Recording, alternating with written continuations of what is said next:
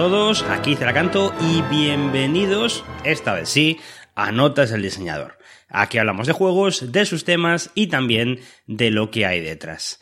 Eh, hacía mucho tiempo que no grababa, creo que va a hacer un año, porque el último programa, que fue el, famoso programa de Jesucristo, fue el 3 de enero, pero esto está grabado un poquito antes de que acabe de 2016. A ver, aunque esto va a ser un programa un poco más corto de lo normal, o eso creo yo, al empezar a grabar, a ver si me, ayuda a coger ritmo para grabar un programa en breve. Bien, eh, como hace tanto tiempo que no grabo, me vais a permitir que empiece esto desbarrando un poco, desbarrando un poco sobre, sobre historias mías y luego ya conduzco el, el, rollo hacia el tema que, queremos tratar hoy. Eh, bueno, eh, a mí no me importa confesarlo, yo voy a decir una cosa, tengo un prejuicio hacia lo francés. Y, y es así. Es así. Eh, no, no es que me que sea un descerebrado, no es que yo vea algo y diga, esto es francés, qué mierda, no lo quiero ni ver delante, vaya basura. No, no, no, no se trata de eso. Pero sí que cuando me ponen algo francés y yo lo veo y parece muy chulo y muy bonito y muy interesante, siempre tengo que darle un doble check. Siempre digo, vale, sí, vale, pero pero desconfío. Pero vamos a verlo bien, a ver si realmente es lo que promete o esto está más vacío.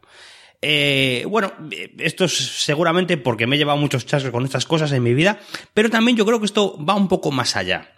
Va un poco hacia, hacia ser algo instintivo, algo inconsciente que yo hago, eh, que me sale ya un poco de, de dentro. Y claro, alguna vez como que me he psicoanalizado, bueno, yo no creo en el psicoanálisis, nada así, pero le he dado muchas vueltas a la cabeza para abrir, ver de dónde, de dónde podía provenir esto. Y, después de pensarlo mucho, y probablemente sea un autoconvencimiento y, y nada más, yo tengo la idea de que cuando yo era chaval, leía muchísimos cómics, eh, mis padres me dejaban leer cómics, y aparte había un amigo de mis padres que me llevaban de vez en cuando a su casa que tenía mogollón. Y bueno, mis padres siempre me dejaron de leer de todo y en aquellos años se publicaba pues eso, eh, la Cairo, la Totem, la Metal Hurlan, mogollón de cómic francés y, y, yo me lo leía, me quedaba encantado. Había cosas que no estaban pensadas para mi edad, pero yo las, las leía igualmente. Y muchas me gustaban, otras me gustaban menos, pero siempre con muchas me quedaba la sensación de aquí me están contando algo, pero yo no lo estoy entendiendo. No lo estoy entendiendo porque soy un niño, pero cuando crezca esto lo entenderé y me gustará más.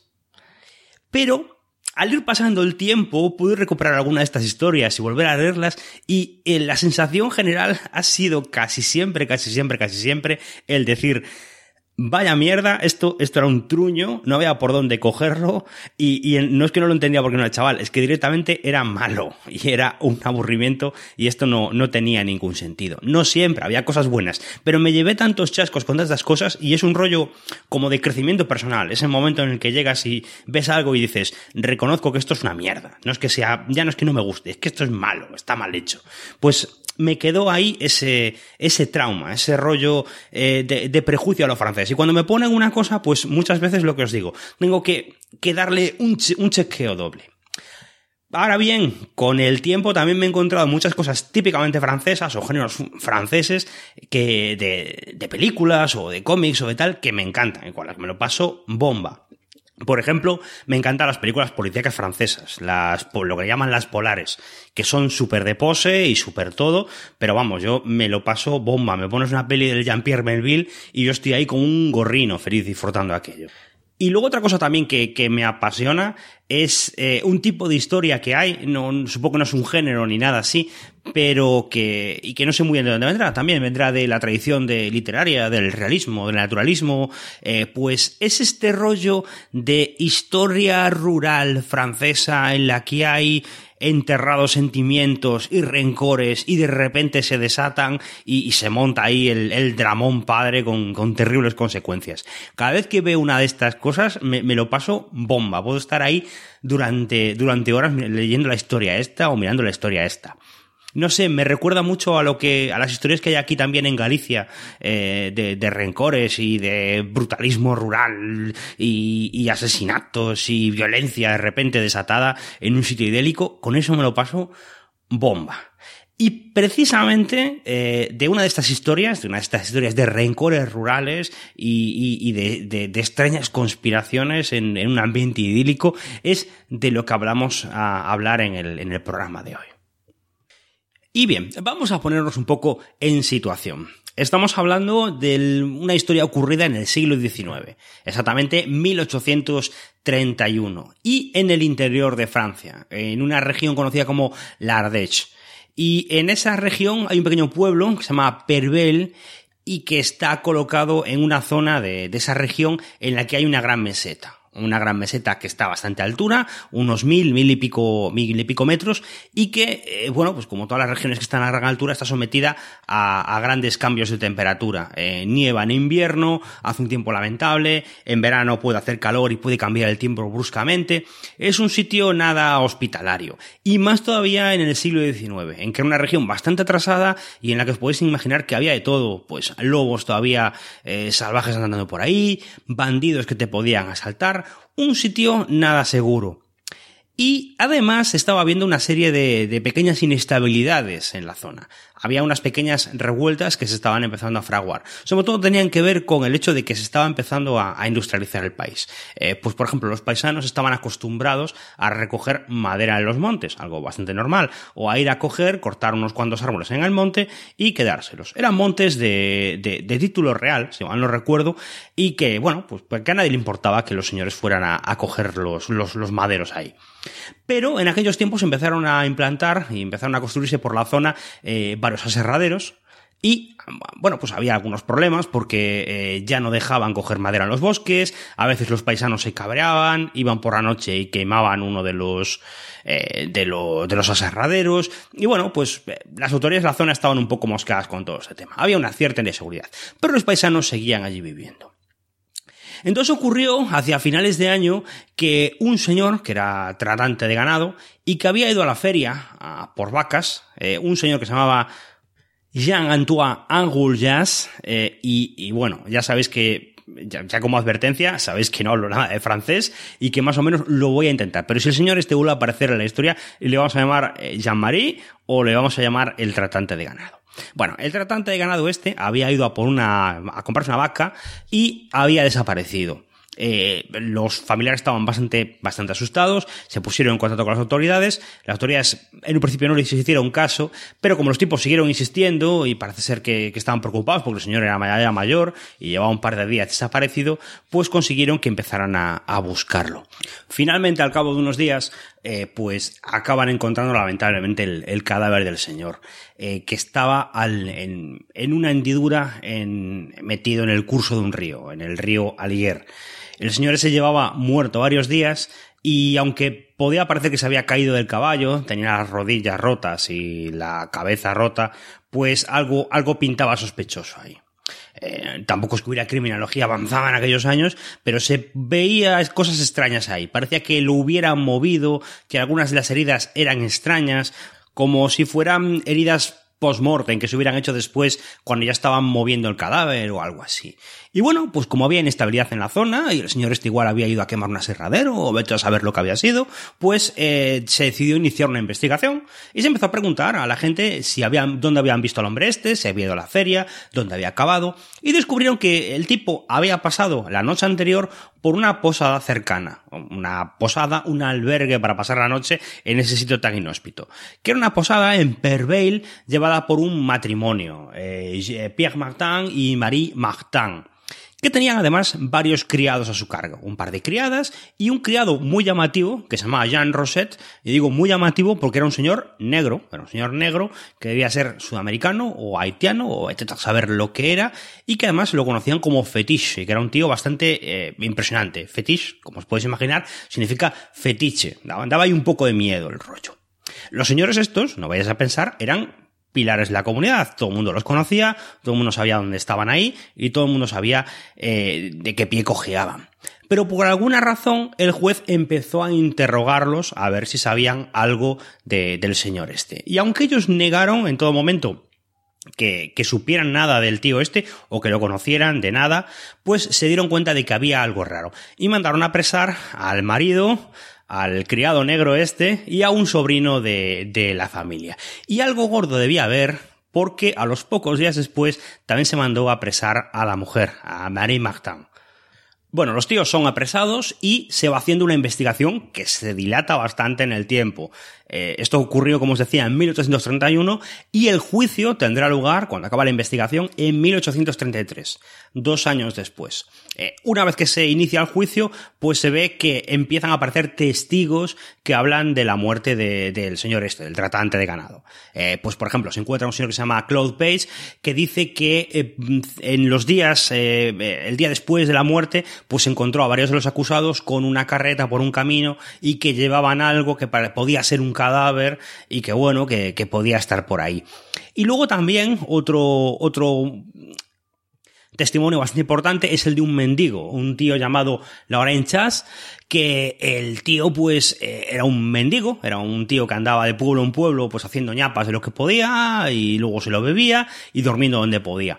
Eh, pues resulta que el señor ese testificó que eh, durmiendo en la posada, no tenía dinero para dormir en la posada, así que se fue a dormir al granero y allí se encontró con que estaba durmiendo también eh, el, el, tipo este, el tratante de ganado, que parece ser que tenía una curda o estaba somnoliento o lo que fuera y estaba durmiendo allí. Y él asegura que gente entró por la noche, que aseguró que habían ganado 100 francos, que le dieron a beber una pócima negra, unas cosas extrañas y que después se lo acabaron eh, llevando. Pero claro, la cosa quedaría aquí eh, y no pasaría nada, eran culpables de matar al señor este. Pero es que de repente empezaron a sucederse los testimonios de gente que quería venir a declarar al juicio. Eh, de, de, repente aparecieron ciento y pico testimonios que están recogidos de gente que empezó a contar historias de lo que realmente ocurría en el albergue este. Y había historias de todo tipo. Pues gente que decía que había estado allí y que había visto sábanas que estaban manchadas con sangre, otro que declaraba que había mucha gente eh, que había muerto de congelación en la zona y que muchas veces cuando les iban a ver pues no se encontraban las pertenencias del tipo y que igual habían muerto de una forma extraña. También había otros que decían que la casa de vez en cuando echaba unos humos sospechosos y que incluso había quien se había acercado al horno del pan y había visto cosas extrañas como restos de cuerpos, o vaya a saber, e incluso los había que iban más allá y que decían que realmente conocían que había habido, habido no menos de 30 asesinatos eh, en el tiempo que llevaban los tipos operando la posada. Y que de esos asesinatos, además, muchas veces se servían a los clientes, que las partes buenas se guardaban pues para hacer patés, o hacer embutidos, o hacer cualquier otra historia, y eso se, se metía por el medio en, entre la comida. Eso sí, en lo que insistían una y otra vez todos los testimonios de la zona era que el matrimonio tenía demasiado dinero, que era imposible que tuvieran tanto dinero y tanto nivel de vida con eh, una mísera posada en un sitio inhóspito en el que pasaba de vez en cuando alguien por allí, pero nada más. Era demasiado sospechoso aquello. Claro, estos son testimonios sin pruebas, un poco a lo loco, pero quizá lo que acabó de decantar para siempre la, suerte de los pobres hombres estos fue que el, abogado del criado, de Jean Rosset, del negro, pues aceptó la, adoptó la estrategia de eh, declararse culpable, declararse culpable de todo, y intentar apelar a la, a la clemencia del tribunal diciendo que su, su, su, defendido era un criado y que lo había hecho todo porque se lo habían mandado los, los amos. Esa estrategia acabó por hundir para siempre la credibilidad de la defensa que pudiera haber y además eh, lo sentenció a todos. Eh, finalmente, el marido, la mujer y el criado, el sobrino fue absuelto, fueron condenados a muerte por, por los asesinatos de, de la posada. Eh, eh curiosamente, eh, la historia no acaba ahí, hay algo más. Resulta que los tíos intentaron apelar a la clemencia real, escribieron al, al rey, que en aquellos tiempos pues tenía la, la, potestad de hacer un indulto, ante, aunque fueran declarados culpables, pero con el tiempo se vio viendo que, que el indulto era rechazado. Así que unos cuantos días después fueron ejecutados. Y la ejecución no fue para nada una cosa eh, privada o, civil o eficiente o nada por el estilo. Fueron sentenciados a ser ejecutados por guillotina y se hizo públicamente, como en los tiempos de la Revolución. Y acudieron a la ejecución no menos de 30.000 personas que se hizo un baile, que se hizo como una especie de romería, fue allí la gente a verlo, era el gran espectáculo ver cómo al fin ajusticiaban a los tíos estos que habían sido los demonios de la zona durante 30 años. Eh, se cuentan más historias, que si la mujer escupió en el crucifijo antes de que la mataran a ella, que si el, último en morir, que fue Jean Roset, el, negro este, pues eh, cuando lo iban a matar, exclamó a los cielos diciendo, ay amos míos, ¿qué será lo que no me habéis hecho hacer? Eh, un poco como asumiendo la culpabilidad. La, la gente estaba entusiasmada con todo esto, los mataron a todos y ale a seguir viviendo por ahí. Bien, el tema este de la posada del horror, o la posada maldita, o la posada sangrienta, de unos señores de un eh, paraje inhóspito que tenían un albergue y que de vez en cuando iban matando a alguno y se, que, se quedaban con las posesiones y ya lo daban a comer a los cerdos o lo que fuera, pues quedó un poco en el imaginario colectivo francés. Eh, se hicieron adaptaciones eh, literarias, se hizo alguna obra de teatro, eh, se hablaba del tema, debió ser bastante importante en su época, e incluso se hicieron varias adaptaciones cinematográficas de, de la historia como me las he visto para hacer este podcast, aunque no me ha servido de nada para, para sacar nada de la historia, puedo hablar de ellas. Eh, la primera es de 1951, se llama igual, eh, la Auberge Roche, la, la Posada Roja. Eh, y bueno, no tiene nada que ver con, con la historia. Es una comedia eh, que simplemente guarda el hecho cultural este de, del asesinato de, de, los tíos. Y la comedia es curiosa, es una comedia de Fernandel. Yo no sé si habéis visto una película del, del tío este, era un cómico famoso a, a mediados del siglo XX y que, bueno, pues basaba su tipo de humor en que el tío era muy expresivo, tenía una cara muy expresiva y era un poco, pues no sé, como, como Bill Cosby o una cosa así. Pues el tío ponía caritas y, clamaba a los cielos y eso ya hacía que te partieras el, culo. Es el mismo tipo que hacía las películas de, de Don Camilo, por si acaso las habéis visto. Bueno, y la película ya os digo que no tiene nada que ver, le plantea esto de una forma completamente diferente. Eh, Llegan unos tíos a la casa y los tipos los van a matar. Y uno de los tíos, de los, de los eh, tipos que se van a hospedar en la, en la posada, es un cura y casualmente la mujer es muy católica y por confesión le cuenta todo el petate al, al cura, que es Fernandel. Y, pero claro, como es por confesión, el tío no puede contar nada. Y todo el rollo de la película es ver cómo el cura eh, sabe todo lo que se está pasando aquí, pero no puede decir nada por el secreto de confesión. Y están ahí que si los matan, que si no los matan, que si el cura los tiene salvar, que si puede, que si no puede, pero no puede hacerlo abiertamente. Toda la, la coña de la película es esa. Eh, y es curioso, en, en, su momento parece ser que tuvo bastante, bastante lío con, con la iglesia precisamente por eso, porque parecía que se estaban riendo de los sacramentos. Pero bueno, la, la, peli no está mal, se puede ver, pero realmente es una comedia y es otro rollo completamente distinto. Hay una segunda versión de esta película de 2007, pero que realmente casi es la misma película. La única diferencia es que, bueno, está rodada de una forma más moderna y que, como no está Fernandel, y pues la película es más coral, la llevan más los personajes. Pero ya os digo, incluso los argumentos y los diálogos y tal están prácticamente copiadas una de la otra. Eh, cambian algunos detallitos, pues por ejemplo, en la original el, criado este es el, el, Jean Roset, es un negro, y en la moderna pues le debió parecer racista, y en vez de un negro pues es un hijo enorme y con algún problema psíquico y que no habla, pero que, que es el que va asesinando a la gente a lo loco.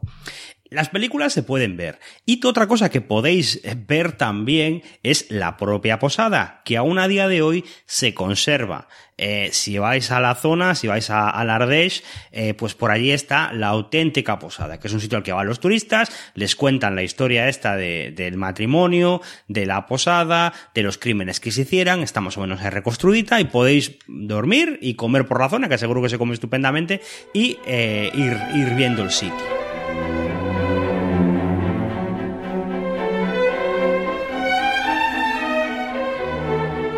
Lo que pasa es que esto que os he contado yo, la historia que os he contado yo, eh, es un poco lo que os contarían si fuerais allí de turistas. Es decir, el mito, el, el mito que, que más o menos es popular.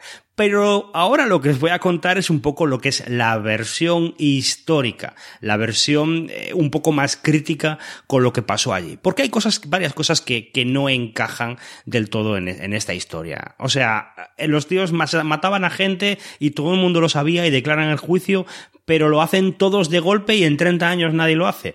No sé, hay algo ahí un poco sospechoso que, que hay que investigar.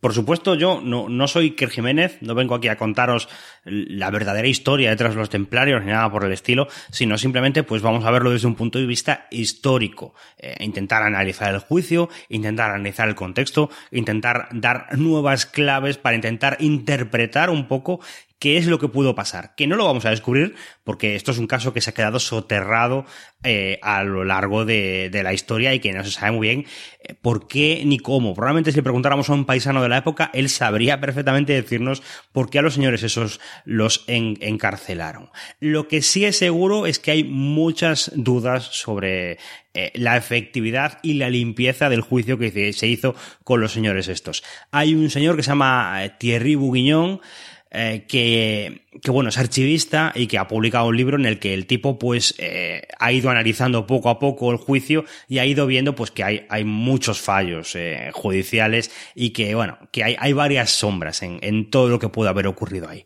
Además yo me he encontrado con otro problema haciendo este podcast y es el hecho de que como pasa muchas veces con las cosas francesas, pues es que no hay documentación. Hay un momento que te encuentras con un muro en el que todo se autocita a sí mismo una y otra vez, en español no hay nada en inglés hay muy poco y está todo en francés. Y claro, no me puedo leer eh, el libro del señor este en francés porque no me da mi nivel de francés. Así que he tenido que ir a recurrir a artículos, ir mirando lo que podía e ir pidiendo la ayuda a, a algún amigo, al que desde aquí le agradezco, que, que me ayudara un poco a, a desentrañar exactamente qué es lo que iban diciendo por ahí sobre, sobre el tema pero yo os pido de antemano, si algo lo malinterpretado, porque no me he enterado bien de cómo era el tema, eh, que me perdonéis. El caso es que vamos a volver a contar un poco la historia, pero abriendo, dando nuevos datos y abriendo un poco la, perspectiva general del tema. Para empezar, hablemos un poco sobre el contexto histórico en el que ocurre toda, toda esta historia. El contexto histórico en Francia. Aunque sea una historia local, eh, yo creo que tiene algo que ver el contexto general con, con lo que ocurre. Eh, veréis, en 1831 ocurre esta historia, en 1830 había ocurrido un, un cambio político muy, muy grande en Francia. Eh, por hacer un resumen muy rápido, os he dicho que los tipos hicieron una apelación al, al rey para intentar conseguir la, la libertad y que no lo consiguieron. Bueno, ¿había rey en Francia en aquellos tiempos? Eh, sí, eh, la historia es después de la Revolución Francesa, pero en 1814, cuando Napoleón es derrotado, pues los poderes europeos vuelven a poner a eh, Luis XVIII al, al mando de, de, Francia. Eh, hay un breve interregno, ya lo sabéis, Napoleón vuelve, la campaña está en los 100 días, es derrotado en, en Waterloo y se vuelve a poner a Luis XVIII en el poder. Y Luis XVIII pues plantea el tema de hacer la restauración monárquica, pero se da cuenta de que todo lo que ha ocurrido en Francia en aquellos tiempos, pues no, no se puede borrar de un plumazo. Eh, pensar que ha habido cambios muy drásticos. Eh, pues eh, la, la, Constitución la puede abolir y cambia la Constitución por una carta otorgada, por una carta que daba él de derechos y, y privilegios. Pero hay otras cosas que no se pueden cambiar. Pues, por ejemplo, el Código Napoleónico, el Código Civil, va a seguir estando ahí y también se da cuenta de que hay muchas cosas y muchas resistencias que, que no se pueden cambiar. Y durante ese tiempo en Francia pues hay una tensión entre los monárquicos más monárquicos y los liberales. Además, esto no es una monarquía absoluta ya, hay un parlamento elegido por una gente, no por, no por todo el pueblo, pero sí por un, por un, por un grupo amplio. Eh, el rey tiene que pactar con el parlamento, que puede disolverlo. Ya os acordáis, estas cosas de, las monarquías liberales de constitucionales del siglo XIX. Bueno, el caso es que Luis XVIII, lo que os quiero transmitir es que es un poco de la, vertiente moderada de todo esto. Pero cuando muere, en 1824, eh, llega al poder su hermano, eh, Carlos X. Y Carlos X es de la vertiente más conservadora y más de mano dura. Las reformas que quiere imponer Carlos X chocan bastante con lo que estaba ocurriendo en Francia. Pues, por ejemplo, él intenta, para mantener los títulos otra vez, eh, pues que se vuelva a meter la primogenitura como obligatoria en las herencias también es el tío que empieza la conquista de Argelia. Eh, vamos, que es, es un tío muy lanzado hacia lo militar y hacia la mano dura, este tipo de cosas. Y otra cosa que es bastante importante es que es una persona que intenta intermediar con la devolución de tierras a los nobles. Explicando muy brevemente esto, en la Revolución Francesa todos los tíos que tenían tierras y que eran nobles acaban siendo, acaban exiliándose y acaban largándose nunca recuperarán eh, los títulos ni los, ni, los privilegios feudales ni nada por el estilo. Pero sí que hay mucha tendencia cuando llega la época de la restauración, en la que estamos ahora, para que los tíos pues eh, les devuelvan las tierras. Eh, Carlos X mete toda una serie de reformas que llevan, que causan bastante cabreo entre la gente, de a los nobles pues hay que devolverles las tierras o bien compensarles con dinero, con reparaciones por el daño causado de unas tierras que habían sido suyas. Bueno, el caso con todo esto es que hay bastante oposición a Carlos X. Y Carlos X no está contento con cómo el Parlamento intenta eh, neutralizar lo que, lo que las, políticas que él, que él intenta. Y sus gobiernos no acaban de, salir. Eh, eh, así que decide eh, disolver el Parlamento por completo y convocar nuevas elecciones. Pero ocurre que le sale el tiro por la culata y el Parlamento nuevo que sale es un Parlamento mucho más liberal que antes y con el que va a tener muchos más problemas. Así que el Carlos X no se lo piensa ni un minuto, disuelve el Parlamento y empieza a promulgar una serie de leyes que se conocen como las ordenanzas de Julio y que bueno, estas leyes acaban de liarlo todo. Eh, pues son leyes que eh, limitan la votación todavía más, con lo cual la mayoría de la burguesía ya no va a poder votar, eh, pues cambian las circunscripciones electorales para favorecer las políticas de, del rey y que salgan candidatos que él quiere, y también le mete una censura brutal a la prensa para tenerla controlada y a su antojo. Y bueno, y esto no, no puede ser, y cuando ven que, que, el rey se la va a intentar colar bien gorda, pues estalla una nueva revolución, la revolución de 1830. Si conocéis el cuadro este famoso de Delacroix de la libertad guiando al pueblo con la señora con la teta afuera, este es la revolución en la que, en la que se pinta ese cuadro, en la que se inspira en ese cuadro, no en la revolución francesa. Y ojo, esta revolución no, no acaba con la monarquía, simplemente al Carlos X este lo echan, y al que ponen es a, un, a un pariente que era ya de la Casa de Orleán, que no era Borbón y que era más liberal y que estará todavía unos cuantos años más en el poder hasta que se establezca la siguiente república. Bien, esto respecto al contexto histórico, que luego ya os digo que probablemente tenga algo que ver con lo que ocurría en, en, la posada. Mientras tanto, en Lardets, pues eh, la historia es un poco más o menos la misma.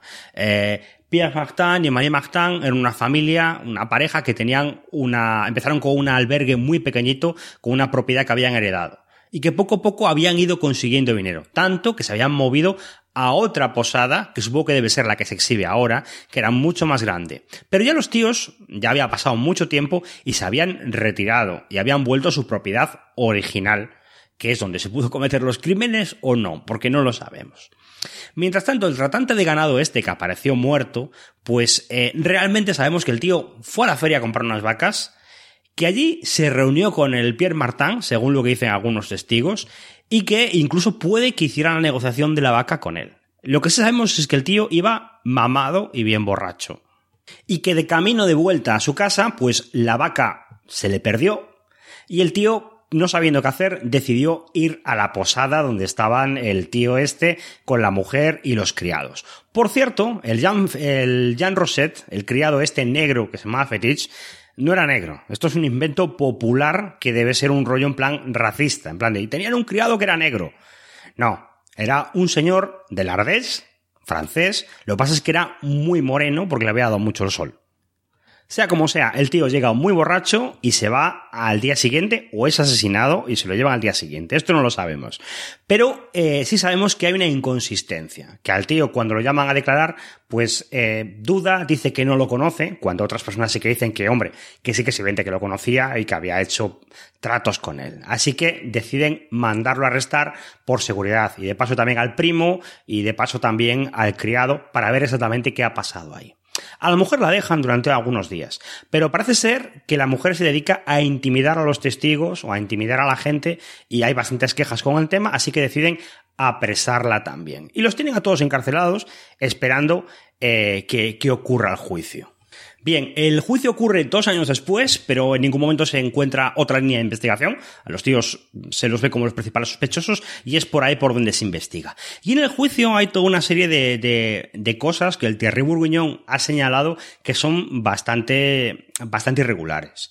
Eh, para empezar, bueno, pues que el juicio va muy rápido, va, va fogueado que hay bastante rapidez por intentar liquidarlo cuanto antes y declarar a los tíos estos como culpables y ya está.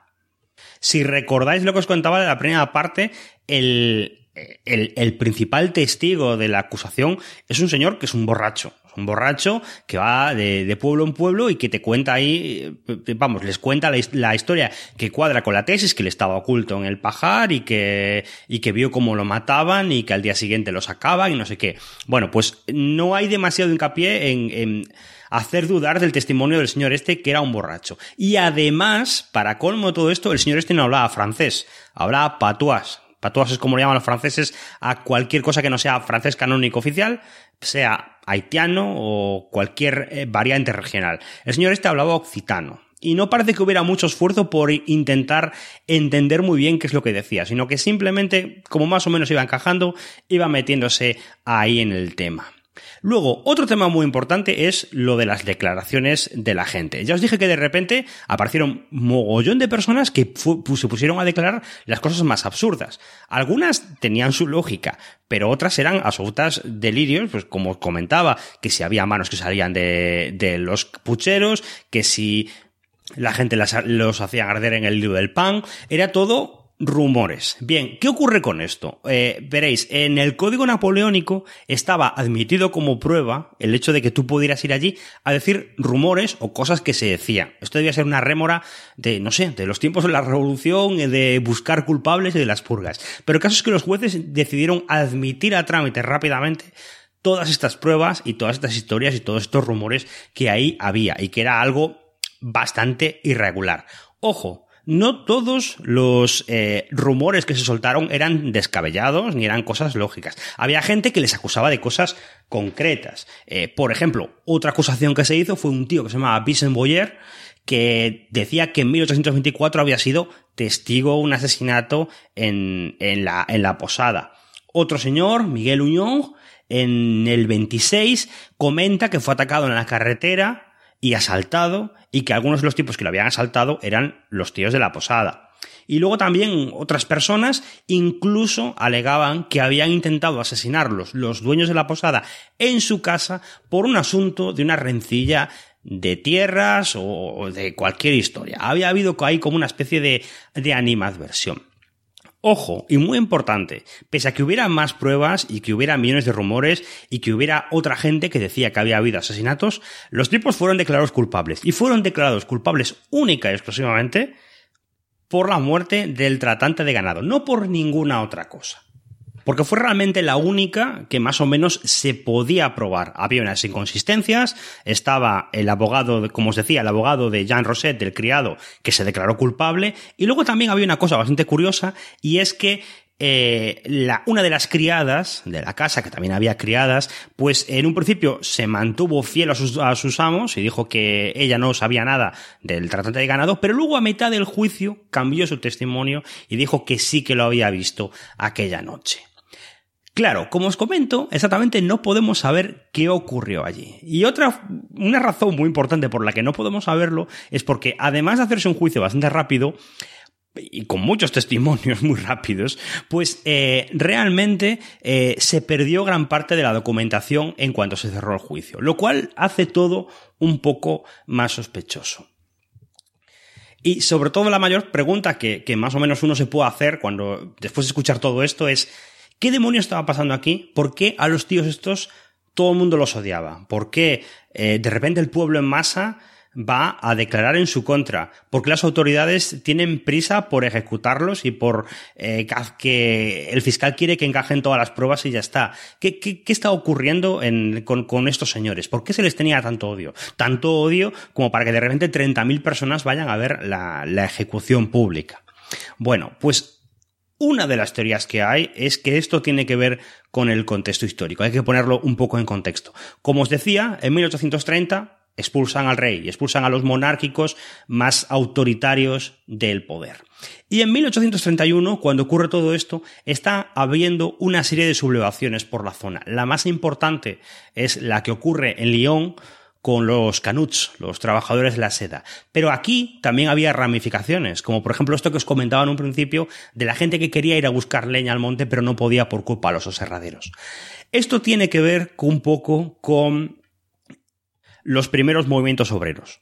Ojo, esto ya sé que os va, a sonar muy raro, pero los primeros movimientos obreros que había en Francia no eran movimientos de izquierda o nada por el estilo, sino que eran movimientos monárquicos y absolutistas. Porque muchas de estas personas veían que con los privilegios anteriores del antiguo régimen estaban mejor. Los trabajadores de la seda de Lyon veían que con los gremios y con los, con los precios controlados todo les iba mejor. Los trabajadores, los señores que iban a buscar la leña, pues odiaban los aserraderos y, estas, y, el, y el libre comercio y preferían que volvieran los viejos usos.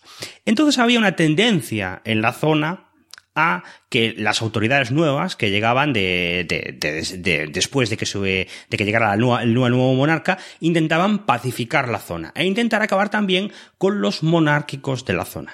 ¿Y quiénes eran dos de las personas eh, que tenían más fama y más peso entre los monárquicos de esa zona perdida de, del Ardèche? Pues casualmente los señores de, de la posada. Pierre y Marie Martin.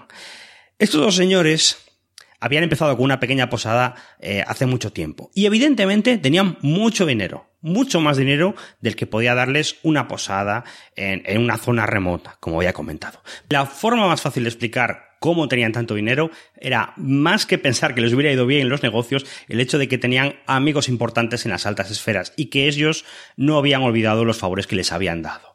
Eh, la mujer, por ejemplo, se sabe que durante los peores años de los gobiernos revolucionarios había ocultado en su casa a un cura refractario.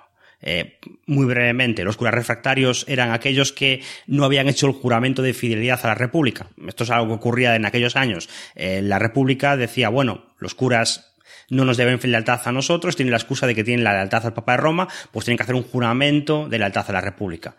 Muchos curas pasaban del tema, hacían el juramento y pasaban de todo, pero había otros que se rebelaban y que decían que no y que quedaban proscritos. Bueno, pues la mujer había ocultado a un cura de estos durante mucho tiempo.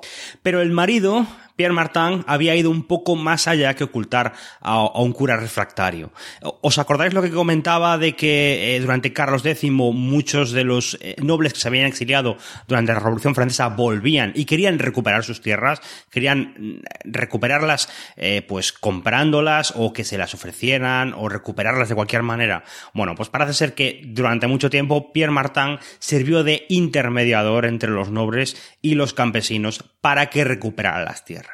Y Pierre Martin era un señor violento. Era un señor que intimidaba a la gente, era un señor que mediaba, entre comillas, entre los nobles y los campesinos para que les devolvieran las tierras a buen precio.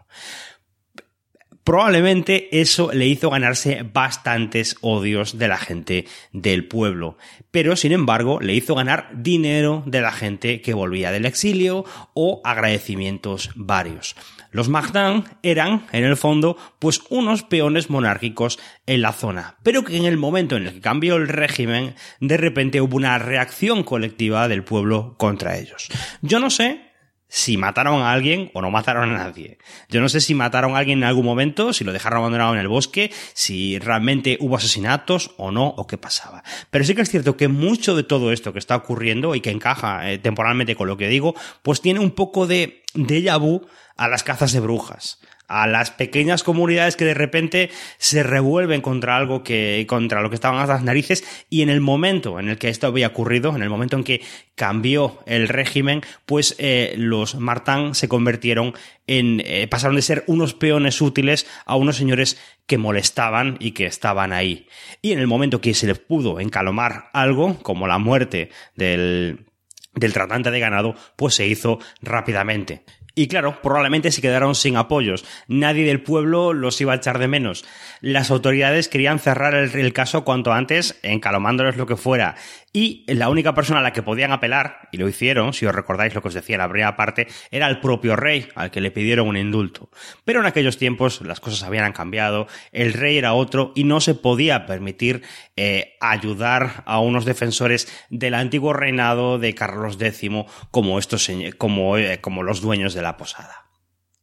Para colmo de males, para los pobres hombres, hay incluso gente, yo he leído la teoría también, de que hay personas que creen que para colmo ni siquiera mataron al tratante de ganados. Que el señor ese estaba muy borracho, era amigo de, del, del Martin, se fue eh, borrachísimo para casa, perdió la vaca, como perdió la vaca y no sabía dónde ir, fue a la posada del, del tío este a ver si se encontraba la vaca. Allí se quedó dormido en el granero, la pócima esta negra que le dieron, igual una especie de café para despertarlo o algo así, y luego al día siguiente se fue para casa, también borracho, e igual se encontró un bandido, o, simplemente se cayó del caballo y se mató. Sea como fuera, era todo demasiado fácil. El tipo había estado el día anterior en la posada, había muerto en unas circunstancias bastante extrañas, y hubiera lo que hubiera ahí, que nunca lo podremos saber, porque no podemos eh, eh, tener la certeza de todo esto, pues todo encajaba demasiado bien para los pobres dueños de la pesada sangrienta.